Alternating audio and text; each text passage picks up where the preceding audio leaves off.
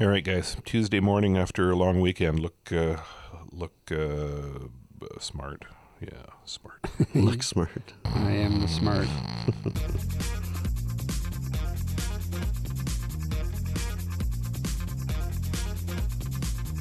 This is the AT Banter Podcast, a balanced and entertaining look at assistive technology, accessibility, and its importance in people's lives. Join Rob Mineault, Ryan Fleury, and Steve Barclay as they banter with people around the world about anything and everything regarding assistive technology and the disability community. Now, on with the show.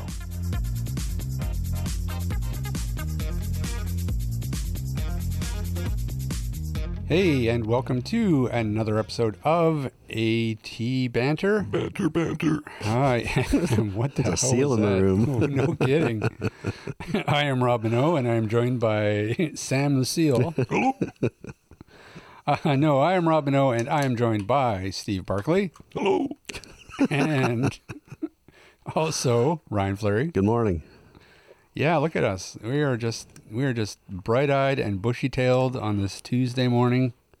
Yeah, it sucks because my wife works seven to three, so her alarm starts going off at like ten after six. Oh, And guess who else is up too?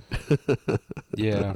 The dog. Uh, him too. Yeah. I don't know. Well, you know what? I'm at I'm at an age where I'm in bed by ten, anyways. hmm Like I got nothing going on, so uh, it's What? yeah. Seriously, I I I, I, I kind of like I kind of dig getting up early. Like I, I kind of like it. I, I like I my alarm goes off at seven. I'm always up. So, Okay. First, first off, seven is not early. Well, listen. That's just that's just a regular getting up time for all kinds of folks. Well, okay. Five is early. Uh, Well, okay. Early, then. I mean, I would need to. Yeah, you could sleep till ten if I you could. wanted to. That's I true. could. How was the weekend? Weekend was good. Pretty gnarly. Went to my friend's 60th birthday party. Sixtieth. Ooh. Yep, in advance of my own 50th. Yep, big one. He's he's always showing off. It's like, yeah, I'm 10 years older. than you." really? I don't know. I think after after after I turn fifty, I think I'm going to stop having birthdays and start having "Hey, I'm still alive" parties.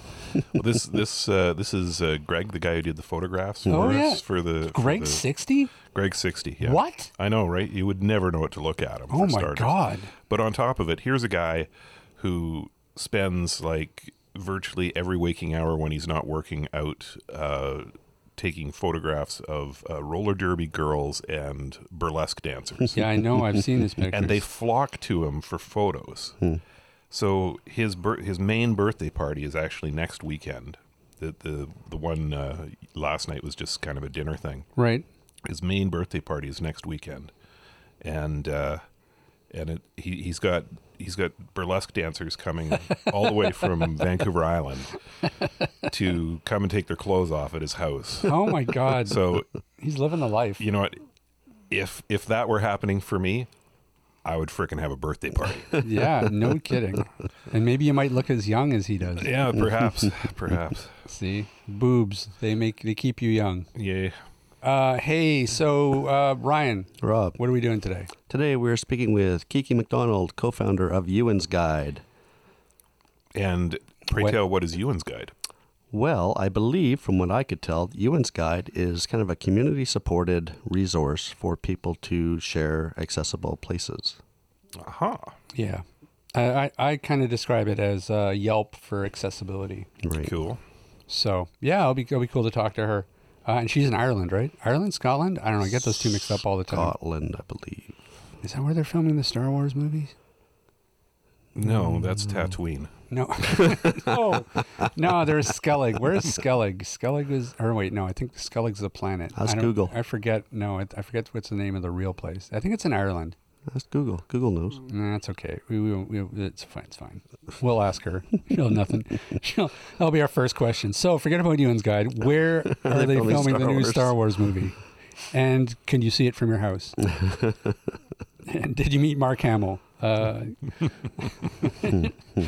uh, no. Anyways, you know what? Before we get to that, though, uh, Ryan, did you see all this stuff um, on Twitter and the web about um, our good friend Marty Schultz? Yeah, I was reading some posts here and there. I wasn't following it too closely, but interesting. Yeah, and you know what? Uh, generally, we you, we take a crap on Apple all the time, but uh, I will say that this particular story, uh, I think, is a happy ending, which is nice to see. So, um, for for people who may not be familiar with this, uh, Marty Schultz is a is a fella we had on the show a while back, and he ma- is an iOS app developer who makes a lot of games for the visually impaired community, and he's been making games for I don't know two three years now and his output is ridiculous. Like he he must put out a game every week. I swear. Like No, he's he's serious? got he's got Yeah. hundreds of games. Yeah, he can nail it down like three, four days, depending on the complexity of the game. Yeah, and and I guess the way that he's been able to do that is, is actually what kind of got him in trouble with with Apple um, initially uh, last week.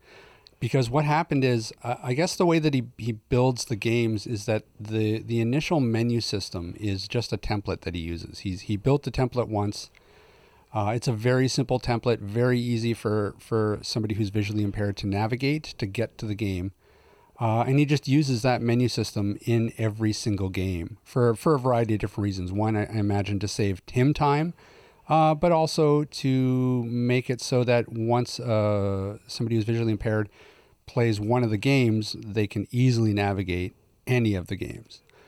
Um, and where he kind of ran into trouble, and he's been doing that for years. And so I guess recently Apple came to him because they're they're trying to clean up the App Store because they they spun it off from iTunes anything that looks like uh, similar to each other from the same developer, they've been going to and saying, look, um, these can't be separate games.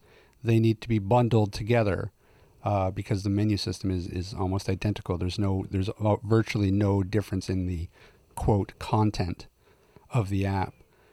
Um, and of course, for, for Marty, this was going to create a huge problem for him. It, it would it would require him to go in and, and recode hundreds and hundreds of games, uh, and not only that, it would remove some of that some of that ease of accessibility, because it would, it would require them to to navigate a much more complex menu system in order to figure out, okay, well, do I want to play Boggle or do I want to play Hangman? Do I want to play, um, you know, word search? What do I, what do I want to do? And so and he was looking at you know hundreds of hours of recoding and, and lost revenue and stuff so uh, it was looking pretty grim and so he was going back and forth all week i guess with apple um, trying to explain to them why um, the the menus were were so similar and uh, i was just reading this morning that sure enough uh, i guess over the weekend he was talking to their their uh, team and uh, they ended up coming to an agreement and so as of this weekend, I guess the apps can stay. He can continue to to build the apps the way that he has been. Um, and I don't know, it just seemed like it was it was a nice story because Apple listened. Like they, they didn't take this corporate stance where they were just like, nope, sorry, you know, uh, he wasn't he didn't have to interact with a robot that that just you know wasn't actually looking at the app and and realizing that there was a reason for it and so I don't know. Kudos up for Apple, you know, for for actually listening and uh, taking into account uh, accessibility issues and and the, uh, the visually impaired community. Cool. And that's one of the benefits of social media too, because everybody was sharing it on their Facebook posts and Yep. writing letters and emails to you know Tim Cook and, and people at Apple. So Yeah, that's right. Yeah, I'm sure the community had a big part in in this as well. That's it's very true. Um, so, but it's always nice. I don't know. I always Absolutely. feel I always feel good when you know a, a company actually listens and sits down and listens to the user base and takes in, things into account and just doesn't take a a ridiculous stance on things. yep. Uh, joining us today is Kiki MacDonald, who, along with her brother, has founded a website by the name of Euan's Guide that is a disabled access review website that is crowdsourced and that allows people to leave reviews of different venues uh, in terms of their accessibility features. Hi, Ryan. Hi Kiki, how are you? I'm well, thanks. I'm actually like that is coming across across really clearly, actually. So I'm quite surprised. It's good. Uh, excellent. well, the stars must have aligned. yeah, exactly. Just to let you know, I've got two co-hosts with me in the room. I've got Steve Barclay Hello. Hi.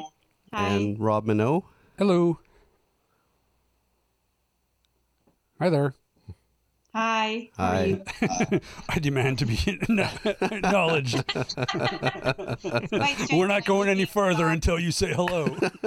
Oh. I, I, I think I probably said hello at the same time you were speaking. I'm looking at a black screen right now, so it's kind of like, uh, yeah, how many people are there? Yeah, there's three, three of us. It's just audio, no yeah, video. trust me, you don't want to see us anyways. Oh, okay. it's it's ten o'clock in the morning here on a on a Tuesday after a long weekend, so we're we're rough. We're in, we're in rough shape. Let's start out and by just telling us a little bit about um, yourself and uh, Euan. Okay. Um, so Euan is my brother, and um, he became a manual chair user about seven years ago. And uh, we set up Euan's Guide really from our personal experiences of that whole thing happening. Um, I would say, sort of defining moment for us, amazingly, was. Um, yeah, he had some friends coming up from London, old colleagues, to come and visit him. And he messaged me to say, Do you want to come and meet these guys that I knew um, for a drink that night? And, you know, it's kind of a simple question. And I said, Sure, but where are we going to go? And despite us both having lived in this city in Edinburgh for best part of our lives, we couldn't actually come up with anywhere that was suitable for him as a wheelchair user to go with a group of people which is quite a formal sort of thing in terms of having a group of people there. And we thought it just seemed amazing to us that there weren't people writing about this stuff online, that there weren't people saying, hey, this place is good, this place isn't so good from different access requirements. And so I think we very naively um, thought we'd set about trying to do that ourselves. And yeah, I think we knew that the people we wanted to hear from, the people that experts in our view were other disabled people, their carers, their friends and family members. They could have told us where to go that night, and they could also tell us which cinema was the best one in town and the one not to go to, and etc. etc. So that's where we, with very little experience other than our own personal experience of accessibility, ended up setting up Guide. I would say rather naively.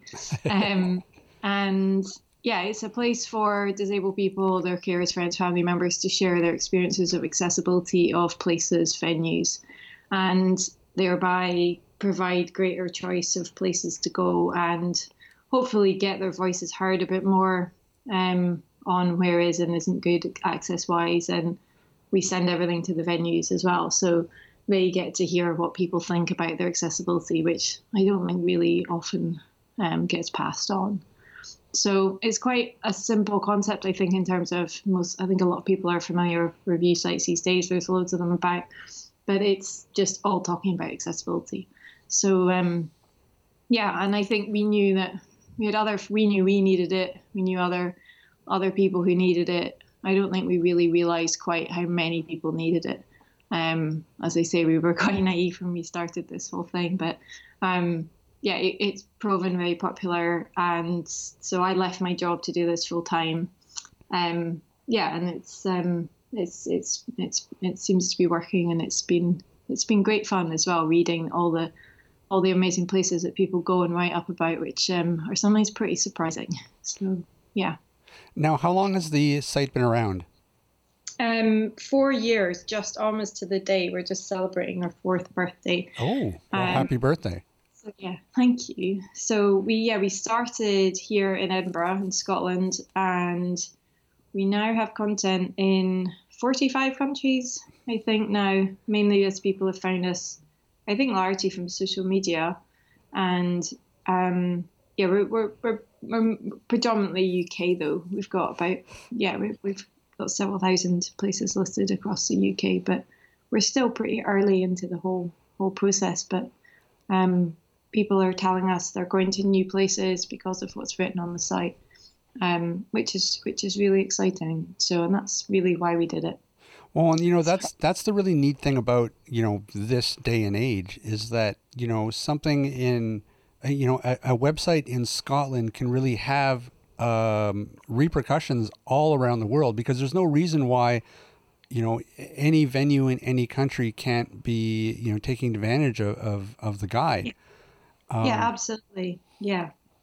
And especially yeah. now with with social media and Twitter and you know everything else, um, you can actually spread the word and, and really help build that that groundswell and really like have did it when you when you hmm. first started the site was it really did it really just sort of start there in in Edinburgh and sort of sort of spread out slowly from there? Or did you have m- multiple cities and countries right from the get-go?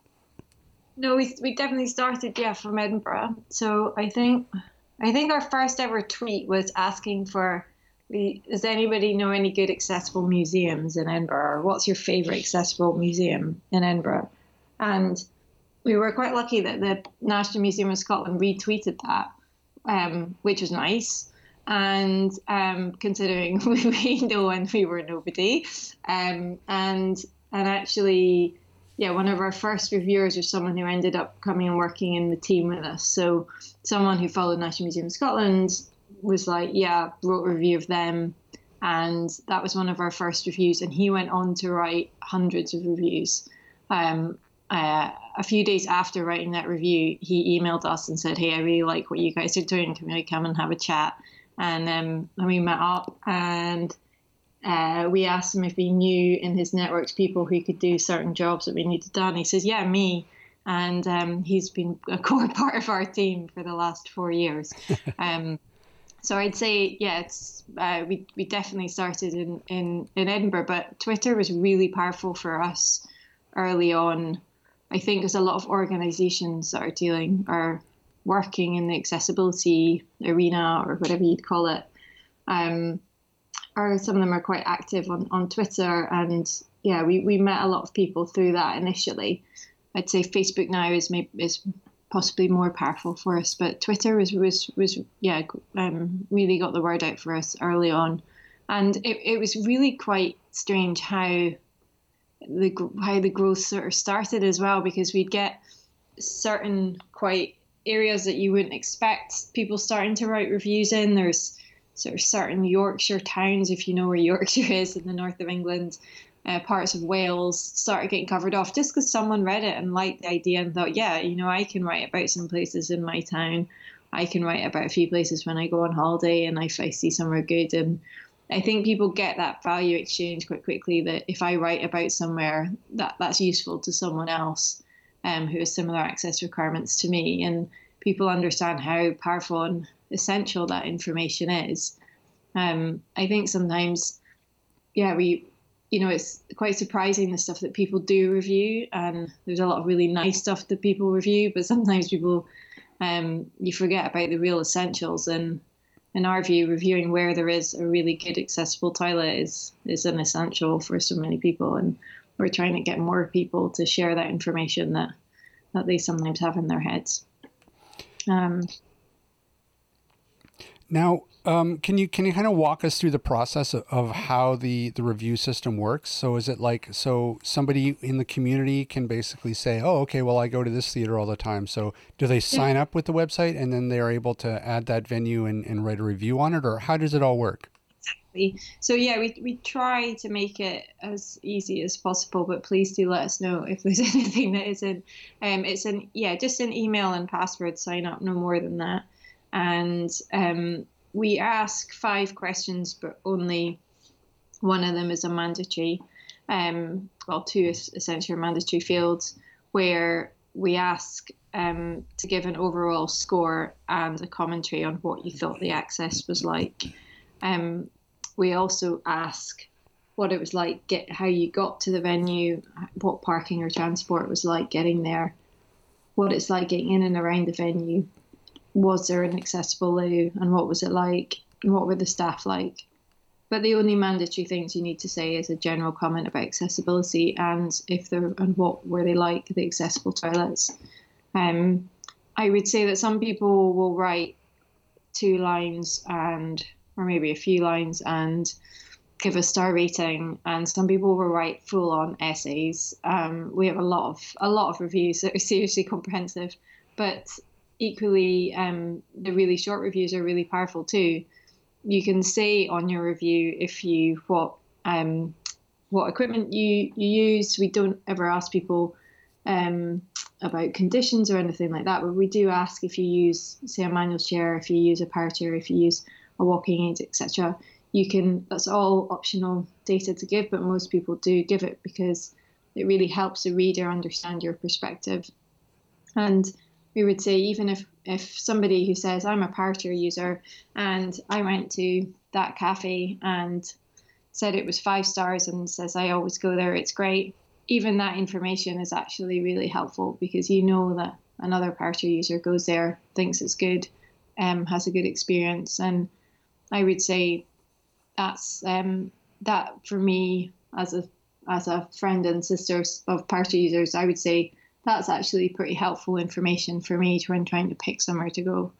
Um, yeah, yeah. I mean, I could see also the ability to, to really leave details in terms of like because you could you could say have a venue that's listed that says yes we're accessible but yeah. if that's all the information that you have like there could be other information that that the guide could give you that would make it even easier like say well the ex- Yeah. the the accessible entrance is around the back off you know whatever seymour Exactly. street and the elevators are here right Yeah. Yeah. and you wouldn't get that from just basic um, just like an accessibility symbol say on a map like google maps or something And, and and I think we always we frequently say as a team, you know, I uh, what does what does that mean? This is an accessible venue. Accessible to whom? You Right. know, and and people sometimes use that term fully accessible, or they do here in the UK, and that always kind of perplexes us because it's sort of fully accessible to whom and in what manner. It's like, you know, maybe you have an accessible toilet, maybe you have a lift of a certain size, maybe you have um, braille menus, maybe you have various things, but it's it's accessible to some people, won't be accessible to others. So, um, yeah, we think the personal viewpoint of how a disabled person or somebody who's got access requirements got on is a lot more empowering, and I think people get a lot more confidence from that. Knowing that somebody's actually been there and said, "Yeah, this is good. I got on well." And as you say, like, yeah, you need to come around this entrance, or here's a picture of what the lift looks like, or here's a picture of the viewing, the viewing platform from the accessible area, or etc. etc. Um, yeah, and we really encourage people to um, post photos as much as they can. We get some people who do video reviews as well, which are really cool, and that really gives just that more context to it.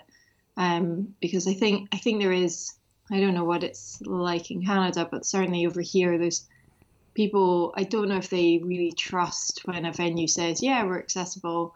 I think it's just sometimes you're not sure what that means. Yeah, yeah i would it's it's interesting i'm sure that uh, from from country to country and, and certainly even for us uh, province to province um, can be very different in terms of that like uh, you know, in Canada, we have pretty pretty good uh, legislative laws Yeah. around accessibility. yeah, Um, but I'm sure there are countries out there that, that just don't. And so having something like the guide um, would would be a huge benefit in, the, in Yeah. those countries, especially. yeah, and and um, I would say one of those countries is the UK, where yeah, uh, the the the, the law is so loose um, and so open to interpretation. Um, all, all you in the UK, what you need to do is make a reasonable adjustment for a disabled person. What does that mean?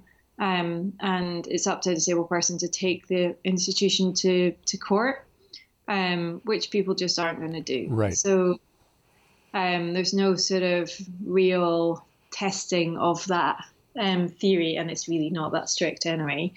Um, so yeah, it's really much it's a sort of um, up to the venues to comply because they feel they should.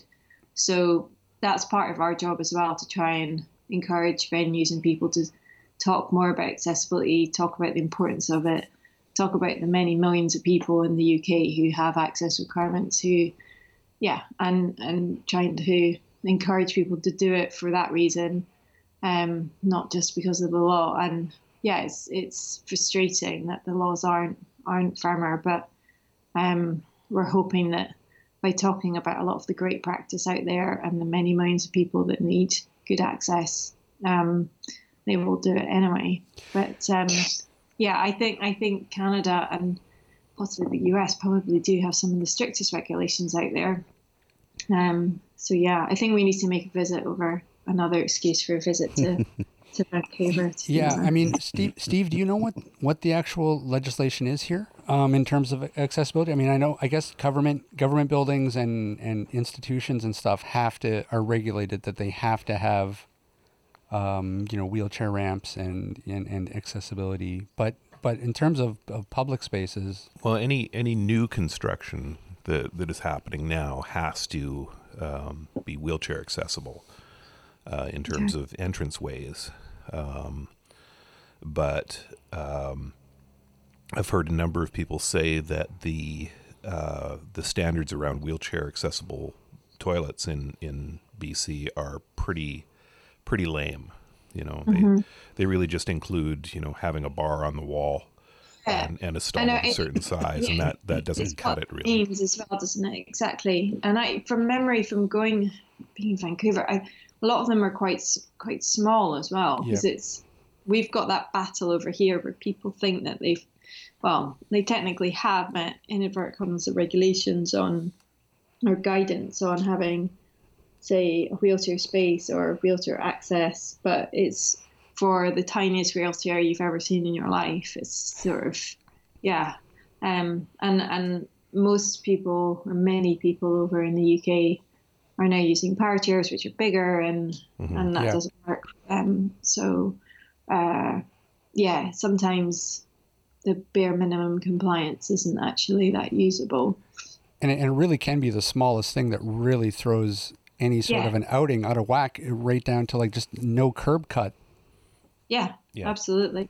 Yeah, which is a big issue. Yeah, and and equally, I think we try to get across the venues as well is that can often be a really small things that can make a really positive difference as well. And it's not always about spending huge amounts of money on your venue. It can be just start to think about what it's like to come into your venue as a disabled person. Start speaking to customers who any disabled customers and ask them how do they get on. And there might be some really small things you can change. It might be rehanging a door. It might be, yeah, having large print menus. It might be that, well, what a classic that we get over here is that people put loads of bins in the accessible loo, so you can't get in. Um, apparently, someone's also been using an accessible loo as an office, which is brilliant. Um, but um, Well, we've not found out Exactly comes with a chair, right? it's been used. Yeah, yeah, yeah. There was a, I I think it was a clothing store, and they had an accessible loo, and the, the guy who ran it was using it as his office and a desk in it, which is great. But um, but yeah, and I I think um, your point earlier actually about the way that social media allows us to talk across countries about accessibility and what's happening in each country and, and adding different venues and things, I think is really powerful because, you know, when you find out that, um, for example, I went on a trip to Portugal um, the other week and I find out that, yeah, they're mandated to have an accessible loo in every single, including retrofitting, every single bar and restaurant. And that's not in the UK. And like, Wow. you kind of come home and you think, well, if they can do it, I mean, why can't we do that? And, you know, I think, yeah, sharing what's happening, what practices are working is really powerful. And yeah, when you when you find out different regs and different ways of doing things, I think that's that's pretty great. Yeah, Um, yeah. I mean, it seems to me that there's there's really kind of two ways to approach it, and you know, one is sort of the historical way that we've done it, which is just legislate the heck out of everything. But you know, as we as we see, that's not really much of a solution at all because the, the regulations are either so loose or they're just, you know, who's who's going to sue uh, a, a venue over the lack of, of an accessible bathroom. So, so it seems to me that that you know social media sort of presents a, an opportunity because you can make the idea of accessibility more of a conversation, and you can you can start. Um, I mean, it seems to me that the The solution is to go after the actual venues and to make them realize that it's in their best interest to make their venue accessible. Yes. No, absolutely, and tell them the the business case as well. I guess that's right. Like, you know, in the UK, there's 12 million disabled people, which is about 20% of the population. So I think, yeah, and there's six million carers. Um, so yeah, it's a huge section of society that's not being catered for particularly well, um, and thought of in that much. I think, and yeah, we're we're trying to get that across. I think what we come across is a lot of fear around engaging in the area because they don't know where to start. There's also this media representation of disabled people in the UK anyway that um, a lot of it's very negative in terms of there's a lot of stories about disabled people having very terrible experiences, um, and I think a lot of venues are frightened that they're going to get it wrong and something bad's going to happen or they're going to be sued or something And so they decide just not to engage in it at all. And yeah, I think it's a complicated area for them, and I think they need help to work out how to get started and get going and think about it from maybe a bit more of a human perspective almost and just think they're just yeah the customers like everyone else who just happen to have slightly different requirements. Um, we certainly come across that from venues. I think a lot, a lot more venues than we thought we expected in a way want to engage in accessibility but are nervous um, and sometimes even when you talk them through certain things and tell them that they're good, they still don't want to really tell people that they've got good access. It's, it's a funny one. Um, but yes, I think I think you're right about trying to persuade them. Um, I'm just not quite worked out exactly how to persuade them exactly yet. Yeah, no, and I I think it's such a big job to do as well. I think we're trying to do a piece of that, and we hope that by showcasing certain venues, particularly surprising venues that are doing a really great job, that in turn sort of encourages more people to think about it. Um, but in the meantime, people writing about places that are already great is just really helpful for people. I mean, yeah, it's just we. I mean, yeah, e- even us as you know, you and I. There's now huge, many more options that we've got for going on a short break, going out for you know drinks with friends, going for coffee, doing whatever. That whole process is now easier, even just with the content that's already written. And if we got everybody writing about even two or three places, you know, we could have so many more options for people to go and and just do the everyday stuff that that people do and want to do. Um, yeah, and saving all those hours of research and phone calls and can I get in and all of that sort of stuff and apprehension as well. Euan always talks about the fear of the unknown before he goes somewhere, and you mm-hmm. have that sort of nervousness of what is it actually going to be like, and are the staff going to be welcoming, or you know, all of that sort of stuff. And so, but, yeah. but I could really see there being value in terms of the venues too, because you know, say a venue that that wants to be more accessible, they may not know how to do that. Like they, yeah. they and and so in in going in and reading the guide and reading other people's experiences at yeah. other venues and realizing, oh, okay, well, you know what, if we just make our doorway this much bigger, yeah, that exactly. that's huge. Or so I, you know, like it's it's that information is is so key to so many different levels of this that, and you know it do you find yourself just going, you know what? I can't believe nobody thought of this earlier. Yeah, a, a lot. Yeah, and and people get say that a lot. Um, I, I think people have for sure. I think um, we've seen people who've started up mini versions of a guide, maybe just in their town or village. Um, and I and we sort of struggled with why it hasn't happened before because it kind of seems so obvious. And and um, I think it's it is actually I think it's a it is still a really big project to do to create a site that is itself accessible. Um, right. Euan you know, for example, uses eye gaze. We have lots of users who use lots of different types of assistive tech, and you know, we've really um, worked very hard to try and make it as accessible as possible to as many people as possible. And that itself is guys will know is a it's a is a big is a big piece of work, and it's a real balancing act. You do one piece of functionality, and you think that'll help one group, and you find that that's rubbish for another group, and balancing things off. So making a really a good site that people want to use that is accessible is in itself quite a big piece, and then trying to promote a site and, and get it going is is a whole nother thing. And we've um, strived to make it pan disability, so um, it's not Euan is a wheelchair user, but it's, it's certainly not a site just for wheelchair users. We've got people who are wheelchair users who use walking aids, who are visually impaired, who are hearing impaired, who are writing reviews on the site. So that's another whole thing to try and um, take into account of what are the what are the people who are using our site wanting from the site and what's helpful, what's useful for for them. So I, I think that might be why as well. I don't I don't know. Um, and I guess certainly in the UK, many disabled people probably um, a lot of disabled people don't have you know the funds to start something like this up either. Right. Um, which is a which is a major major barrier as well, I guess. Um, so yeah, I don't know. Well, Um, well, well, while we've been talking here, I uh, actually signed up for uh, for the guide and uh, did my first review. It's the first review in Coquitlam, British Columbia. Oh, really? Excellent. It is the review of the Guitar Dungeon, oh, great. which uh, unfortunately, unfortunately, is not getting very high marks for wheelchair accessibility. Uh, Ryan. Ryan. That's true. It would not. Yeah, I can carry them down the stairs. Now, with your dog jumping all over That's you. right. Yeah. Yeah. Uh, sorry, the Guitar Dungeon is is the studio that we record in. It's actually Ryan's basement, and we affectionately re- refer to it as the Guitar Dungeon because uh, it's his, it's his man cave, and he has he has a wall of guitars here. Amazing. Yes. Sounds great.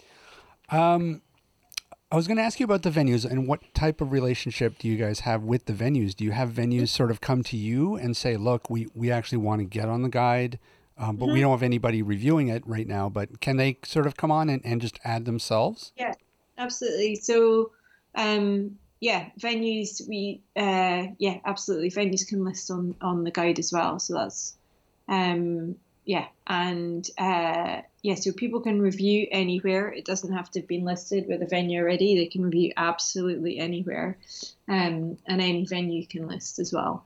And uh, we also do a venue newsletter for venues that are signed up, um, and they get things like top tips on how to, you know, make your venue a bit more accessible, that kind of stuff. And we tend to profile a venue that's done something quite interesting on, um, from an accessibility perspective, or that has had, you know, huge numbers of reviews or something like that. So that's a monthly venue newsletter that we do as well. Um, and there are a lot of venues that are taking accessibility really seriously, or chains of venues. Um, and um, yeah, which is which is great. And we get a lot of venues saying, "Please, could you come and help us? Can you can somebody come out and review us?" That kind of stuff. We're a really small team, so that's been a bit challenging. But as we're getting a bit bigger, um, and we've got um, we started an ambassador network as well. That's enabling us to to help do a bit of that. So a venue might say, "Look, we'll give someone. Would someone like to you know, here's some free tickets if you'll come come along to whatever we do and, and, and write a review afterwards. So that's quite cool as well. Um, I think there's a real I don't know what it's like in Canada, but here I think there's um, there's just a lack of knowledge. I think I mean people don't get taught about this stuff in school, so you know how do how does a venue owner know what what to what to do? Yeah, Um, absolutely. It's the sa- it's the same here. It, it really is. Um, Well, even as you know, a blind person myself, you know, like there's no source that I can think of or website I can think of to go to that would give me a list of accessible venues in Coquitlam, Burnaby, Vancouver. No, doesn't exist. Doesn't exist. Yeah, yeah. So Which something like this is very wild, useful. it, really. Why isn't yeah. there? Yeah. Yeah it's funny and and and people do access audits which is great for the venue but that doesn't get published and that's right. i would say as a consumer i don't want to read a i don't want to read a audit document before i decide to go somewhere for dinner i want to read you know i, I just want to read some other people who are in a similar situation to me how they got on um you know short kind of positive stuff um yeah. And I, I, I, another thing I'd say about, I mean, something we've really tried to do with the site as well is to encourage people to write about their from a it's a from a more positive where would you go angle rather than um, people writing about the negative stuff um, purely because it's just more useful for people. Because, um, yeah, you want to be able to go on a site and find some good stuff to do and find some good places to go. Mm-hmm. Um, and um, I think it's the more normal experiences, the more negative ones, sadly. Um, it's the rarer stuff of the sort of the gems, but so yeah. it, let, let me ask you this then: is um, is it tricky? Like, do you guys have to sort of moderate all the reviews? Do the reviews go through a uh, like a, a review system? Yeah, exactly. Yeah, they do. So yeah, everything's moderated um, by Steve in our team. Checks all the content. I would say I think we've only ever had to reject like I think we've rejected three reviews in our whole time, um, and that's only because people used you know didn't didn't use very nice language. Right. Um, oh, it'll it'll be four after the guitar dungeon. I think one of them was written about three thirty in the morning. Yeah, and um, it didn't reference accessibility. We also, yeah, if, there, if people aren't writing about accessibility and just yeah ranting about staff a hmm. member that they didn't like, that's not. We don't let that through. But um, yeah, so everything, but everything is moderated and um uh, before before it goes live. Yeah. Because I could um, I could understand that I could understand how you know n- leaving sort of a negative or a bad review about the accessibility of a sort of a certain venue isn't all that useful in terms of other people who want to like it, it'd be it'd be much more useful if they can click on a venue and it tells them what they can yeah. do as opposed to what they can't do and uh, the the negative stuff is still relevant and and we publish all the negative stuff for sure um it's just we don't actually get that much of it. I think because it's so common to have, sadly, say I couldn't get in or you know all that sort of stuff. I think, um, yeah, but but you're right. It's more useful for the users to to see the positive stuff of I can actually go and do this. Here's a good place to go on a short break, or here's a good place to you know that's what we think our, our find our users are wanting to read.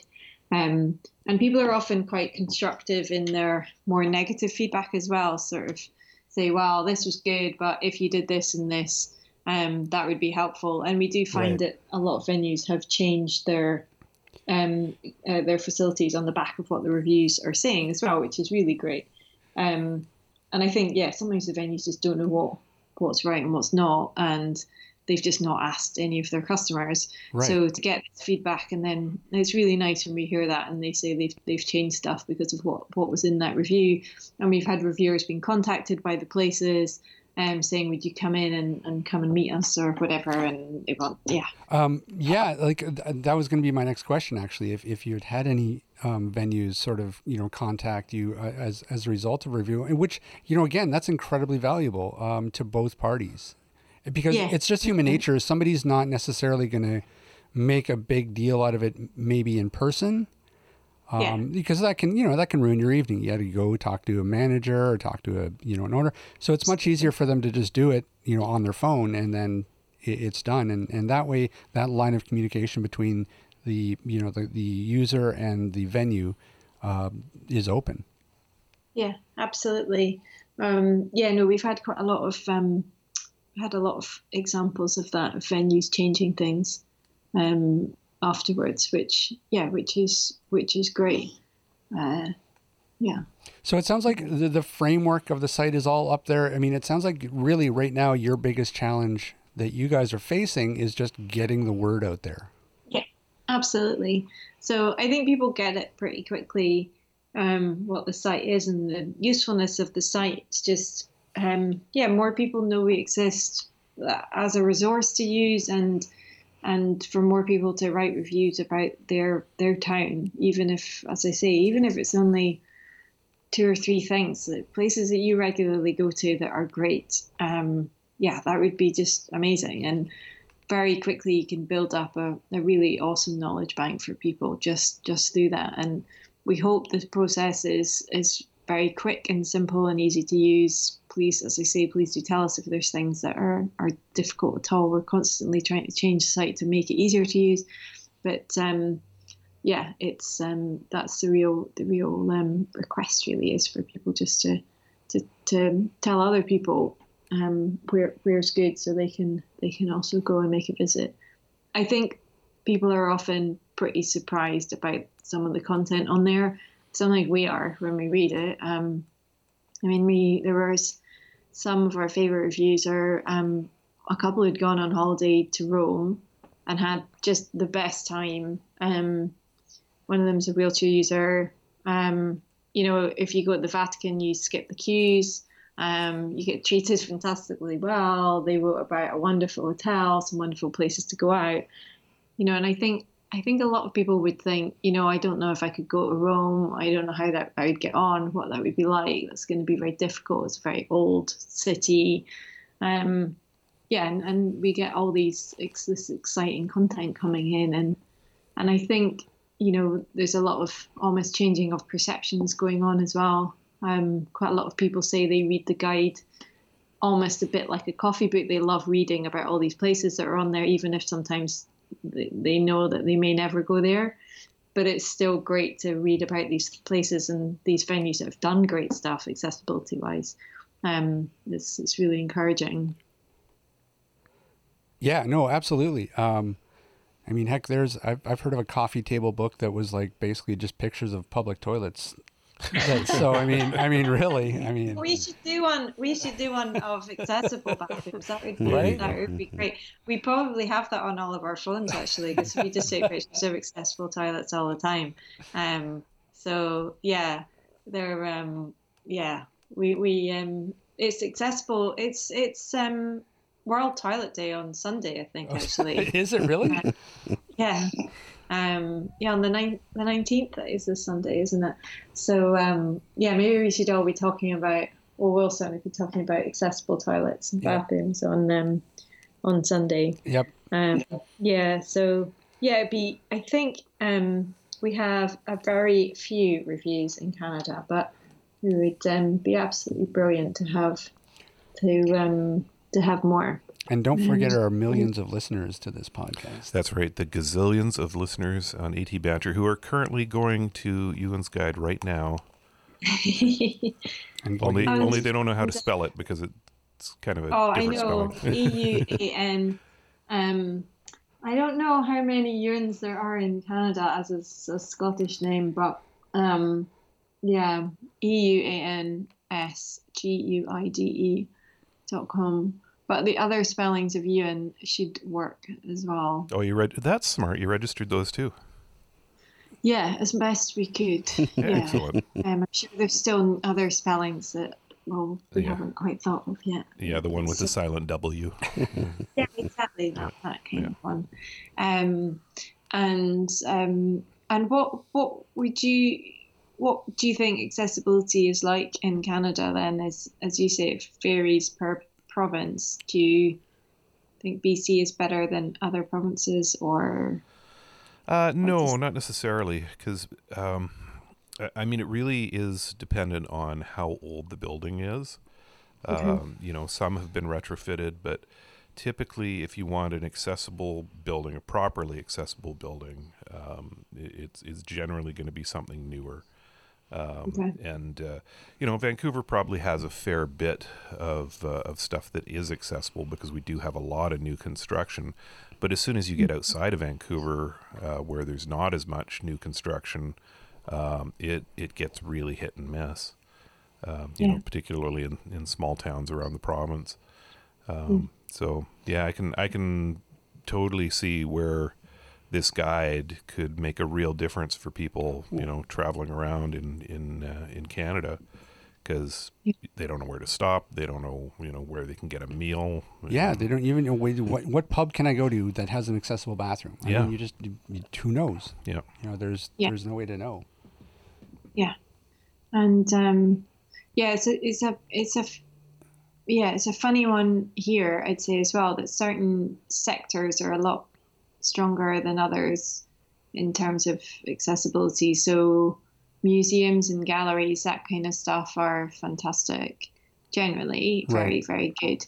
Um, but something like sports grounds that I would always think people would quite get this concept of accessibility given injuries and sports injuries and people's passion and connection to sport. Sports grounds can be really variable. So, um, yeah, it's a really interesting one that some people, yeah, why some people have thought of accessibility and why some sectors haven't done quite so much. Um, yeah, so I don't, I don't know if it's similar over there or not um, in terms of that sort of stuff. So in the last four years, have you noticed a difference in terms of, of how much accessibility has become a conversation? Have, have you noticed it getting better? I think so, but I it's always hard to know because um, um, we're working in this area, so you're so submersed in it. I think it's quite tough sometimes to to really judge that. But um, yeah, I think so. Another project we've run is um, a day called Disabled Access Day, um, where we've encouraged um, uh, venues to tell people that they're accessible and come and visit them, basically. And one interesting story from that was uh, it's a rather sad story, but there was a young um, a young guy who's a wheelchair user tried to go to see the film A Theory of Everything. Mm-hmm. I don't know how big Yeah. that was over with you guys. And he went to his local cinema and the only or movie theatre and um, the screen that they put that on was in the one non-accessible Oh, screening. Of course it was. Oh, no. Yeah, 'cause- yeah. Um, and uh, every single his mum went to the papers about that, and he it got into every single national newspaper Oh, geez. this story. And I was thinking, do you know? I think a few years ago, I don't. I think people would have said, "Wow, that's just life. That's just difficult, isn't it? I mean, it's hard. You know, accessibility is difficult. You know, I mean, you can't. You know, it's all very, very bit of a challenge, isn't it? That's just how it goes." So I think now people are getting. I think the younger, the younger generation are, um, think differently about accessibility. I think they have higher expectations of venues and people's attitude to inclusion. Um, I think there's greater inclusion now, and um, I think that's changed people's yeah expectations. Um, so I think younger people are a bit more fired up about how disabled people should be treated in society, and therefore I think it is definitely getting better. Um, it's just there's still a lot of work to do. Yeah, from the people the people that we've talked to, I mean, it's it's kind of an interesting because, and not not to be too cynical, because I don't I, I don't mean to be cynical about this, but I think part of the other reason for some of this changing is that the um, businesses are starting to clue in that Yeah. uh, there's a demographic out there, there's a there's a client base out there that's untapped. That if they just m- make themselves accessible and and and cater to that demographic, it, it can mean a big bump in business for them. Yeah, absolutely. Yeah, and and, and that you get huge repeat visits as well. That's right. Um, there's a self catering um, holiday cottage place that's uh, that opens. Um, it's about an hour, an hour and a half away from from Edinburgh, and it's by the seaside. And they built these absolutely first rate, fantastic cottages that happen to be incredibly accessible and have thought of everything. Um, and even for people with higher support needs and they have hoists, etc. But it's so beautifully designed. You don't really notice any of the accessibility features per se because they're so well integrated. And their occupancy has been absolutely amazing. I mean, you have to book out pretty much a year in advance to try and get in there now Wow. and they're building another set of them.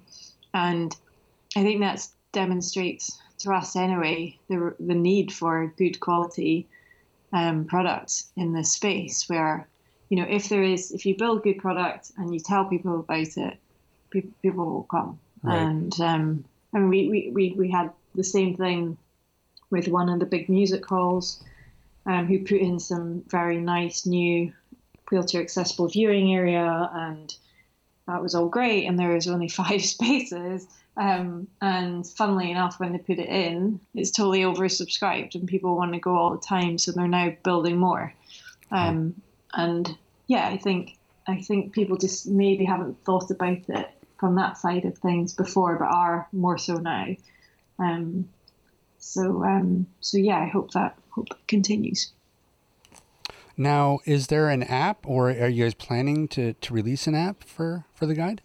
So we had an app. We've done a lot of more, a lot of upgrades to the website version, which is um, to the point that it works better on the mobile site than using the app at the moment. So we we, we don't use the app. We've pulled the app for now, but we're going to redo that. Um, and um, yeah, we, we signpost people really just to use the website on their on their phones or their iPads as um, yeah, which which works. Um, yeah, it's fully sort of mobile um, responsive and all that sort of stuff. So yes, we will um, do an app again, but um, at the moment, just pointing people to the website. Tell everybody where exactly they can find the site. Oh, yes. So it's www.euansguide.com, which is E U A N S G U I D E. And yeah, please, please do get in touch. Um, our email is hello at euansguide.com. Please do let us know if you're interested in writing reviews or just want to hear a bit more about us or want to tell us that you don't like part of the site. That is cool also, and we'll try and change it. Um, but we'd um, we'd love to have more reviews in Canada, um, and um, yeah, that would be absolutely fantastic. So it would be great to hear from people.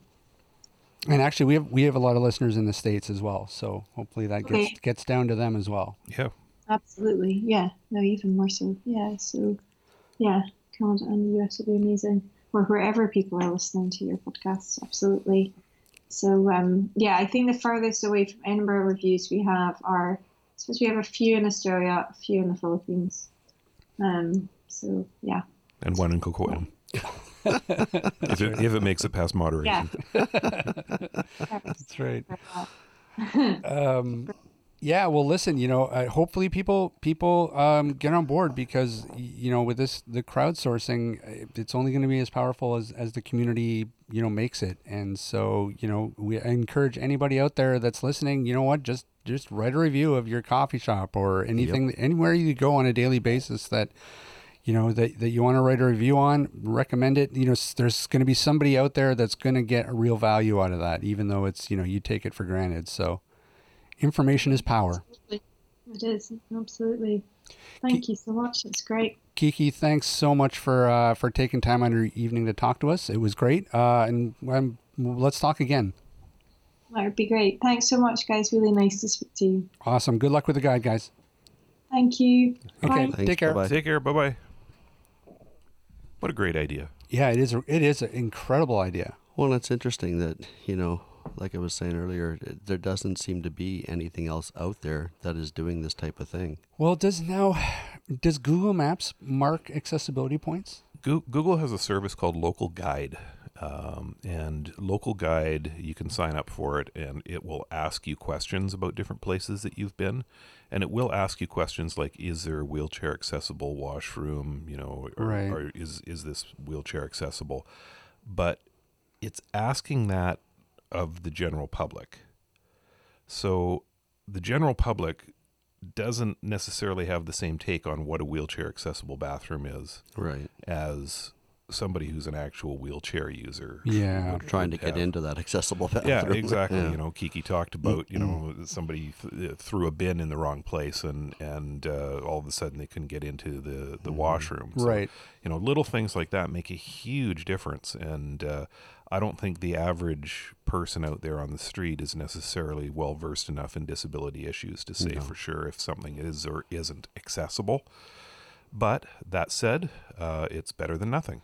It is better than nothing, but it also doesn't provide any sort of a channel uh, of communication, which is what the other thing that I really see powerful um, with the guide is that it it opens up the possibility of change, of actually for users to be able to actually communicate with the venues and say, look, uh, you know, that's great. You have that accessible bathroom, but there's a bin in the way. And so if if if they can be using the guide uh, to actually be able to um, fix some of the problems, Yep. uh, I mean, that's that's even more powerful than just having the guide itself. Yep. So because it creates a you know a conversation.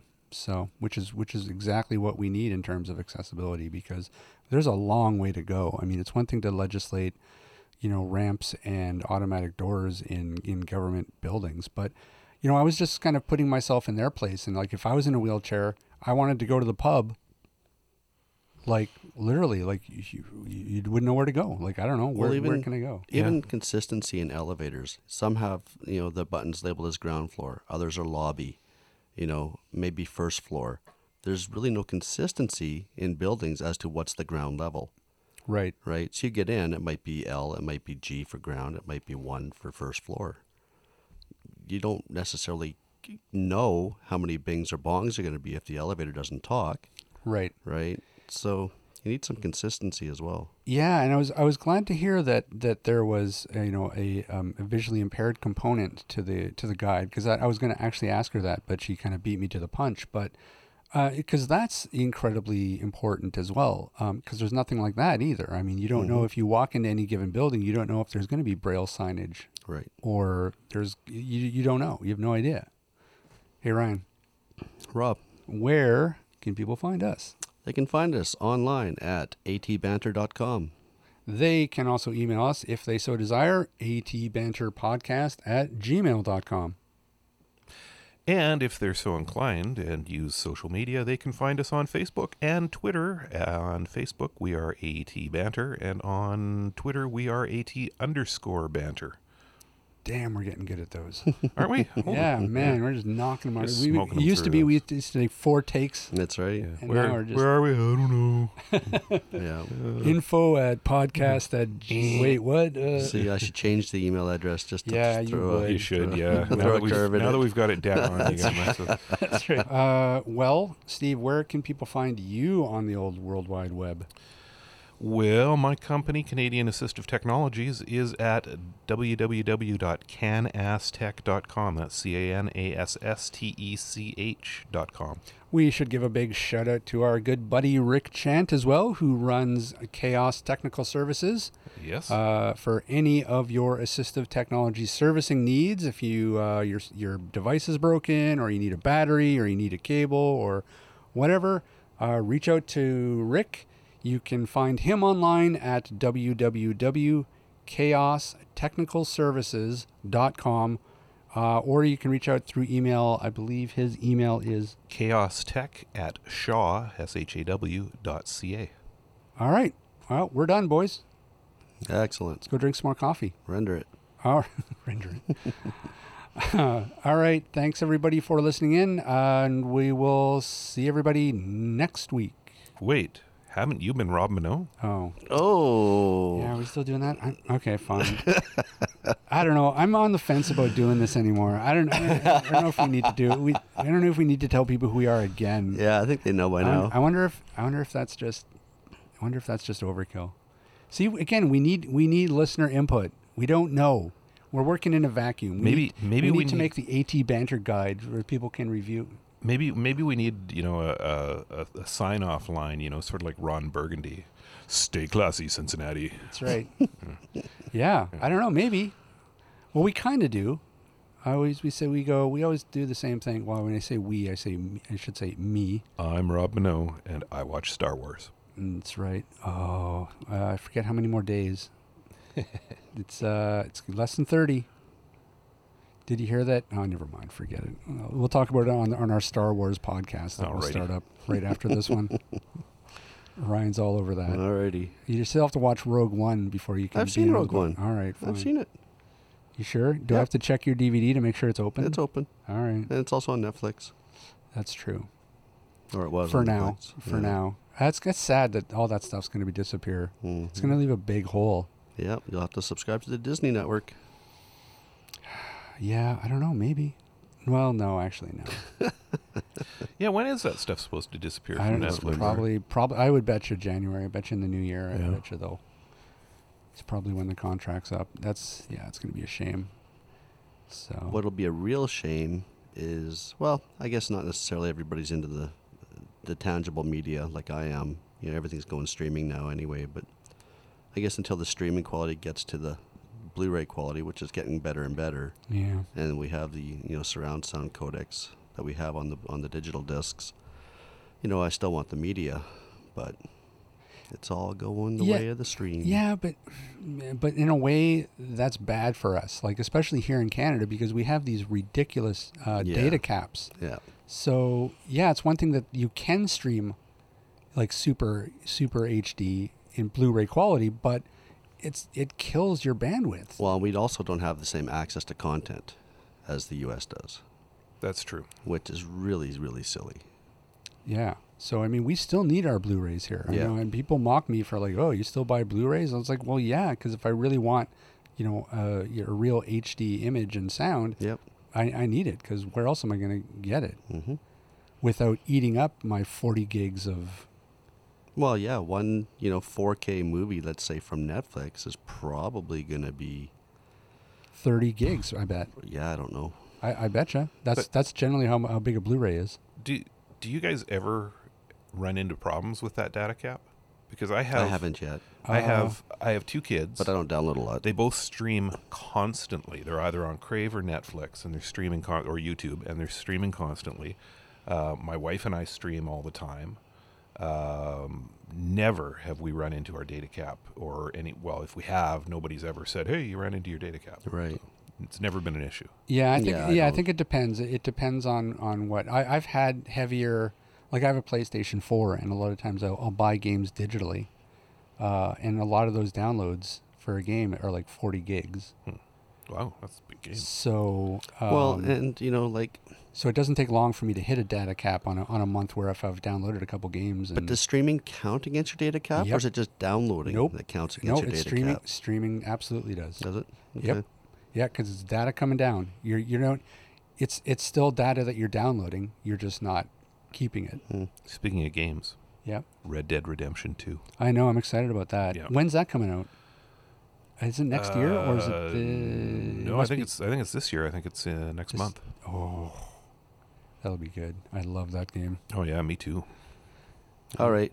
Enough game talk. All right. On to the anyways, show. yeah, we we digress. Where were we? Oh yeah, we're we were so close to ending the show. So close. All right. Well, then I have been Rob Mineault, Stay And- classy, Cincinnati.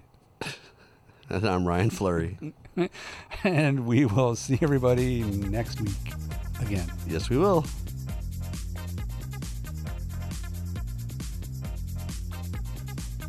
This podcast has been brought to you by Canadian Assistive Technology, providing low vision and blindness solutions across Canada. Find us online at www.canasstech.com. That's C A N A S S T E C H.com. Or call us toll free at 1 844 795 8324. For all your assistive technology servicing needs, call Chaos Technical Services at 778 847 6840 or find them online at chaostechnicalservices.com. Music provided by bensound.com.